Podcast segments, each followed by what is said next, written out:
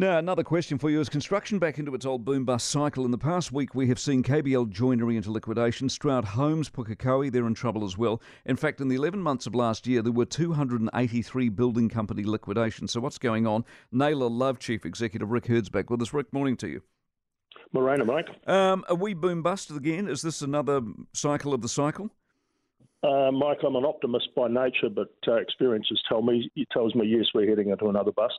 And what is it about construction? Because in looking at the liquidations, construction as an industry leads all industries. Why?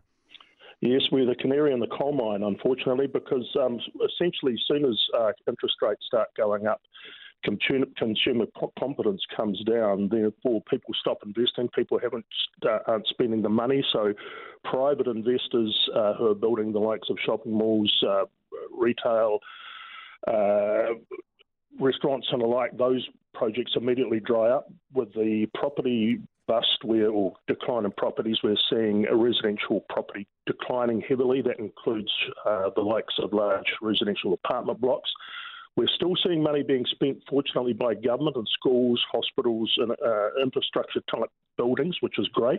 But my big concern at the moment is with what's happening in the uh, uh, as a result of Cyclone Bola, uh, sorry, Cyclone Gabrielle, that we might see a big move of government money going into roading, bridging, and that type of investment. Yeah. If they pull that out of the vertical space, then that's going to be uh, exacerbate. So problem. this is a general industry issue. You're arguing, not specifically. So I gave you a couple of examples. Would they have individual stories within their company?